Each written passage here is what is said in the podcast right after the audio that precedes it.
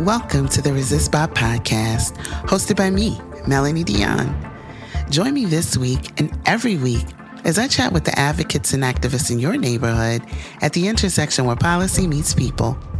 Now, let's start the show. Hello, hello, and once again, it is time for the ResistBot podcast. I'm your host, Melanie Dione. I hope that wherever you are, whenever you are, whether it's morning, noon, or night, you are taking care of yourself. We are dealing with an onslaught of state legislatures that have been working overtime on anti trans legislation. Right now, there are approximately 440 active pieces of anti trans legislation floating around in the ether. That makes it almost impossible to keep up. The other day, I was watching a hearing in Georgia, and right after that, there was a janky hearing in Kentucky. This is nonstop. And even though it's almost impossible to keep up, our guest this week is an independent journalist who just routinely gives of herself to make sure that not only she's keeping up, but she's helping us stay up to date on things as well. She's an independent journalist. Her name is Erin Reed. Let's cut to the chase and listen to what Erin has to say. And it's my pleasure to introduce our guest this week, Erin Reed. Hi, Erin. Hi, thank you for having me. Thank you so much for joining. Huge fan. I mean, I hate to use the word fan, but, or huge admirer. I say it like that. I feel like fan maybe reduces it a little bit. Can you, first of all, introduce yourself to our audience and talk a little bit about what you do? Of course. Uh, my name is Erin Reed. I am an independent reporter and activist tracking LGBTQ legislation, in particular trans legislation that moves around the United States and even around the world. Um, I have done things such as making a, a, map of informed consent medical clinics for transgender youth uh, and for transgender adults uh, so that they can seek gender affirming care. I also um, track all the hearings. I write about them in my newsletter, Erin in the Morning on Substack, as well as report on them on TikTok and on Twitter in a variety of formats so that people can understand what legislation is moving through their own home states and what good testimony against this legislation looks like and what good activism looks like.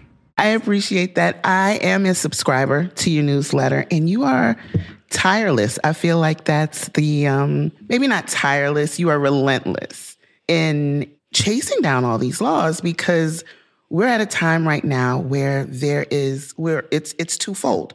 We have to deal with the national conversation, of course, but there's also this state by state conversation that can be overwhelming. So with you being one person who can only occupy one state, let's start first in with how you got here because I know when we when we exist in certain, you know, points of the margins, you know, whether it's, you know, I'm I'm I'm a black woman, you're a trans woman, it it's almost incumbent upon us that we become some sort there's there's advocacy there's activism just in our existence just in in getting the basics so can you talk about how you took that to the next step because this is there's there's the basic advocacy that we have to do for ourselves and there's what you're doing can you talk about how you got into that Absolutely. And I'm actually really glad that you started with that because it does kind of map onto my own experiences. You see, Early in my transition, finding a gender affirming care clinic was difficult. Four years ago, there were no maps around informed consent clinics and how to access hormone therapy. And knowing that such clinics existed made it easier for me to transition whenever I was able to find the one that was local to me.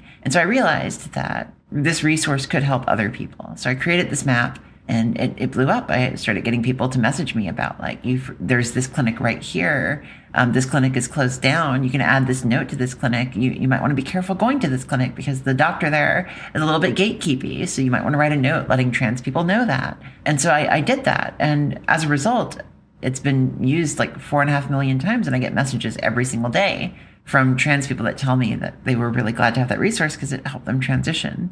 The, the reason I want to tie that into what you had just said is because there there was nobody doing this. Like there was nobody mapping this out. A lot of times people on the margins are, are forced to navigate systems that were not designed for them in ways that can be very confusing and complex, making it difficult to navigate. And it was in doing that that I started gaining people that would follow me for these changes in clinics And people started letting me know the laws that were targeting those clinics, the legislation that was moving through legislatures. And so I very naturally pivoted from not just tracking the clinics, but also tracking the laws that target the community. Ever since then, um, I, have noted that you know people, no no major news reporters, no no major news stations report on all of these laws. They haven't for the last three three or four years. Only recently are we starting to see it even somewhat tinily penetrate the mainstream attention span. So knowing that I am a trans person who who cares about these things very personally, I took it upon myself to start reporting on it. You know, on Twitter originally, but then on TikTok to reach a younger audience of people who are not getting this information whatsoever. And and then eventually writing my own newsletter. You know, I started uh, my newsletter Erin in the morning specifically because I wanted to be able to get all of the information that I had out there to my audience in a more long form fashion where they can then rely upon it to make decisions and to learn what the landscape is looking like. And it's been, you know, it's it's been a, a wild ride. I've been involved in a lot of very big things and I'm happy to be able to make this like the, the central organizing feature of my work and to be able to dedicate my full-time attention on this. Um, you know, I, I, I don't think that that anybody should be forced, you know, any any marginalized person should be forced to become an advocate or an activist. But I, I know that from from my own personal life, from from my own personal well being, it was important to me because I saw what kind of a difference letting this information out there makes in the community. When you're doing this work, how do you push past the um, people who, I'll put it in quotes, want to learn, but the the conversation almost comes to justifying existence, justifying, well, you have this. Why do you want this as well? How do you push past that and make sure that you get the message that you know is more important out? Because I think pushing past that noise is an important part of this. So do you have any any tips for how you how you do that? Of course. So the one compliment that I seem to receive a lot, and I think I'm realizing now that it really ties into this, is that the information that I put out there is extremely digestible. And I do try to make it that way. And the reason why I say this in answer to this question is because a lot of times the people that are saying those kinds of things are just they're they're missing some of the basic puzzle pieces. They're missing some of like the building blocks that are required to to fully understand and comprehend and grasp some of the issues that even us trans people can find hard to grasp and fully comprehend because we're living it and we've still gone through the same upbringing where trans people and transgender issues were not, you know, um, given any sort of coverage. And so, what I do in even my most complex reporting, even delving into the deepest bills, even talking about, you know, theory and stuff like that, is I always, always, always realize that the people that I want to reach the most are those people. The people that I want to to speak to are the ones that perhaps are missing a few of the puzzle pieces, but could be brought to understand some things. And so I will always include in my newsletters, in my Twitter threads, like I'm not going to assume that people know things. I'm gonna I'm gonna say the basics every time. Uh, you'll note if I ever t- talk about a medical ban, uh, I'll talk about you know the suicide rate of transgender people and the way that gender affirming care reduces it. Even though I know that most people that are involved in this work know that already because we've lived it and we've seen it. I want to make sure that, you know, if you're just stumbling upon my article for the first time, or if you're stumbling upon my tweet thread for the first time, you're not going to feel like you're wandering into some into the middle of something that's confusing and that you have no perspective of. And so I try to I try to always do that. You said something that stuck with me in one of your interviews. You may have said it more than once, but you talked about the heightening of gates and the narrowing of doorways. In this time where the conversation is more in the mainstream, not so much the the the actual being, but the conversation because it's become a um, an issue where everyone has to put in their two cents. When you deal with actually living this. Can you talk a bit about you talk about the heightening of gates and the narrowing of doorways as a reality? Absolutely. Can you talk about what that what that actually means and what that looks like for the day-to-day person who's just trying to live? Absolutely. And I can actually draw on my personal life on this. Um, 25 years ago for me, I'm going to date myself. I first realized that I was trans and I was nine or 10 years old. It was impossible to transition in rural Louisiana as a nine or 10 year old in the late 1990s. But I did know who I was. And, and I, I found that out through, you know, my own introspection as a kid, like I knowing who I was inside.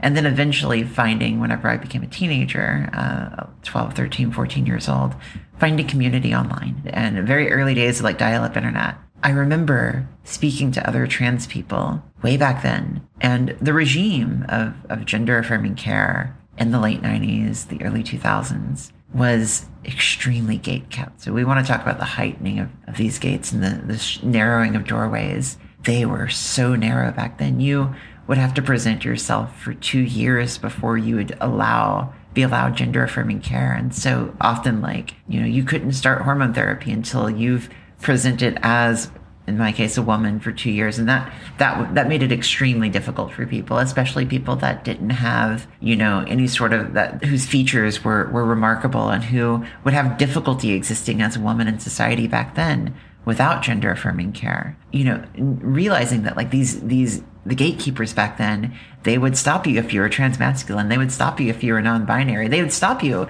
if your sexual attraction wasn't the wasn't towards the people that they thought it was uh, reasonable to be sexually attracted to. So, for instance, if you're a transgender woman and you loved other women, they would stop you from transition back then. And over time, that lessened. But what we're seeing now is this attempt to bring things back there and even further. And we're seeing these attempts to to essentially make transition an impossible thing. We're seeing an attempt to bring back old anti-drag laws that were in effect in the 1970s, you know, the in the 1960s. The, the things that brought us pride, the things that brought us Stonewall are coming back in a lot of this legislation. And so, you know, I think that they are trying to narrow these doorways and I think that they're trying to slam the door and lock it. And I, I do think that that's the ultimate goal. And that's what I've seen. And it's it's it's blatant.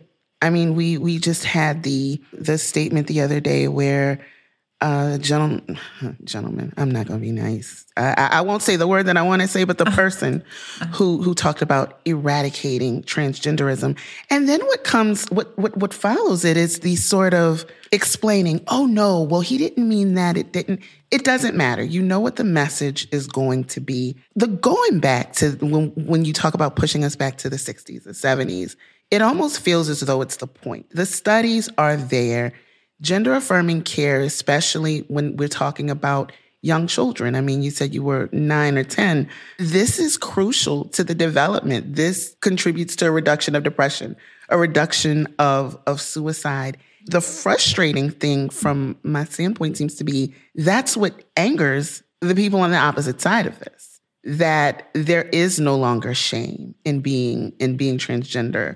There is no longer shame in being queer. So we got to stomp that out. I agree. And and I think that, you know, this legislation is not coming because people hate us. This legislation is actually coming because they're upset that people love us and that we are more able to be ourselves and free. And so that that perfectly maps onto everything that I've seen. And and you know, I I saw Michael Knowles' speech about eradication and a lot of us have been sounding this alarm for a long time that this is the that this was the end goal. And it's hard you know it's hard as a transgender person to speak about things like eradication and like the attempts to eliminate transgender people without sounding unhinged but then we see it we know it and then we finally have them say it. And it felt like a honestly, for me, it was cathartic to hear them actually say it because we've been calling it out so often. And, and a lot of times we get ignored for calling it out. And whenever it's finally said on stage, it's like, I told you. Mm-hmm. Cathartic and also frustrating because you heard it and people will still tell you that you didn't hear. Exactly, exactly, exactly. And that is frustrating. I appreciate you being here and I absolutely would love to have you back. But until then, can you talk about how folks can support you, where they can follow you, where they can find you? Because independent journalists are so important. Thank you. Um, yeah, so Erin in the Morning on Substack, you can just Google Erin in the Morning and it'll probably take you directly to my page. I track anti trans legislation and, and talk about all these issues in depth. But I also understand that people have their own platforms that they depend upon information for. And I try to get this information out on all of the platforms that I'm active on. So if you search Erin in the Morn on Twitter, TikTok, or on, um, on Instagram, I get all of my information in digestible formats on those mediums as well. I try to make sure that you have up to date information on the ways in which um, transgender people are being targeted and even protected in some states. Thank you. Thank you so much for your time, Erin. We're going to have you back. This fight is not over. I am honored that you came here today to share with us, and I look forward to talking to you soon. Thank you so much for having me on. Thanks again, Erin, for being a strong and knowledgeable voice in this fight for human rights and equity. One of the reasons Erin's voice is so important is besides the fact that she knows her stuff, is that the voices are that are reporting on anti-trans legislation and its impact, they're mostly done by people who are not trans. So, however well-meaning we might be, we are lacking some of the crucial reference points, the nuance needed to really add true depth to the discussion. And it just it should go without saying that on matters of trans issues, the voices that are leading the conversation should be trans. We cannot keep letting the loudest voices with all the airtime continue to be the most ignorant voices. So the next time you see something transphobic on social media and you want to react to it, do me a favor. Before you dunk, and I know it feels wonderful to dunk on bigots, it is so immediately gratifying. Before you do that and give someone who purchased a blue check a bit bigger audience than they deserve, find Erin or another trans journalist or advocate. Amplify them, amplify mutual aid. We know what the bigots are saying, but engage the people who are acting in good faith and speaking with knowledge and a desire to have a decent society. I'm not saying you have to pretend like it's not happening. I'm not saying you have to live in a bubble. But we don't have to play their game on their little nasty, muddy ground either, because their job isn't logic. All they have to do is frustrate and distract and overwhelm. Because despite what conservative media wants you to think, we're only talking about 1.4% of the 13 to 17 year old population and about 0.5% of the adult population that are trans. So, in a country of over 300 million, we're actually talking about roughly 1.6 million trans people in the US. Bigots need to be challenged, right? But let's challenge them in meaningful ways. We don't have to get into these little flame wars that really unintentionally spread anti trans messaging, anti trans bias, just because it makes us feel like a good person. Let's find ways to meaningfully do good. In addition to some of the other ways I mentioned, you can sign one of these three petitions. We actually have three active petitions right now. The first one is a national petition. You can text PFJRNH to petition Congress. It's Con- Congress must urgently protect transition care. Second, PLC LDH. The, this one is for residents of Missouri. Support gender affirming care in Missouri. And this petition talks about SB 49, SB 164, SB 236, the so called SAFE Act, and any similar legislation. And then we have Texas, because we always have Texas. P O S J A C. Vote no on SB 1029. And this is one banning insurance coverage. That's the intention of SB 1029. And I think that POS is a really important first three letters for how I feel about this legislation. So POSJAC, this is for residents of Texas. And keeping on the topic of doing good, another good thing that you can do is become a monthly donor. We just celebrated our sixth anniversary, and it's been an absolute privilege to serve you. It's been an absolute privilege to watch people be engaged and not just silently take the awful things that people are trying to do sitting down. But this is all made possible. Petitions, All of it. This is made possible by monthly membership. Things as something as simple as making this podcast available to providing you with just a full toolbox for civic engagement campaigns, voter drives, and building a community that knows the issues that matter to you and can join you in whether it's ra- raising awareness or pushing for the change you need. So if you want to become a monthly member, text donate to 50409 and follow the prompts. It is as simple as that. Also, if you sign these petitions already, you can still promote them. Just text promote in any of the call signs to 50409, and that can help get the ball rolling. So it's not necessarily people in your immediate network, but people who are ResistBot users who want to receive messaging, who would be interested in making sure that legislation like this is stopped, or at the very least, their legislators know how they feel about it. I want to thank you all again. I want to thank Erin. I absolutely encourage everyone to follow Erin's Substack, subscribe to Erin's Substack. It's erininthemorn.substack.com. She is on it. And I don't want to use the word tirelessly because I know this work has to be very tiring. So let's give Erin the support she needs and let's make sure that we are supporting independent, faithful journalists. I want to also thank you for joining me this week for the ResistBot podcast. We will be back next week with Michelle Erenberg from one of my favorite organizations, Lift Louisiana. Thanks again for joining, and I will see you next time.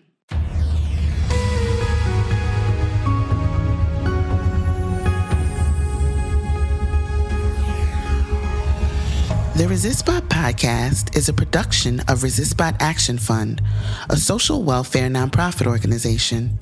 ResistBot is funded by monthly donors like you. Support ResistBot by texting donate to 50409. You can learn more and see a complete guide to using the service, a real time list of trending petitions, learn how to organize your own pressure campaigns, or launch your own voter pledge drives at www.resist.bot.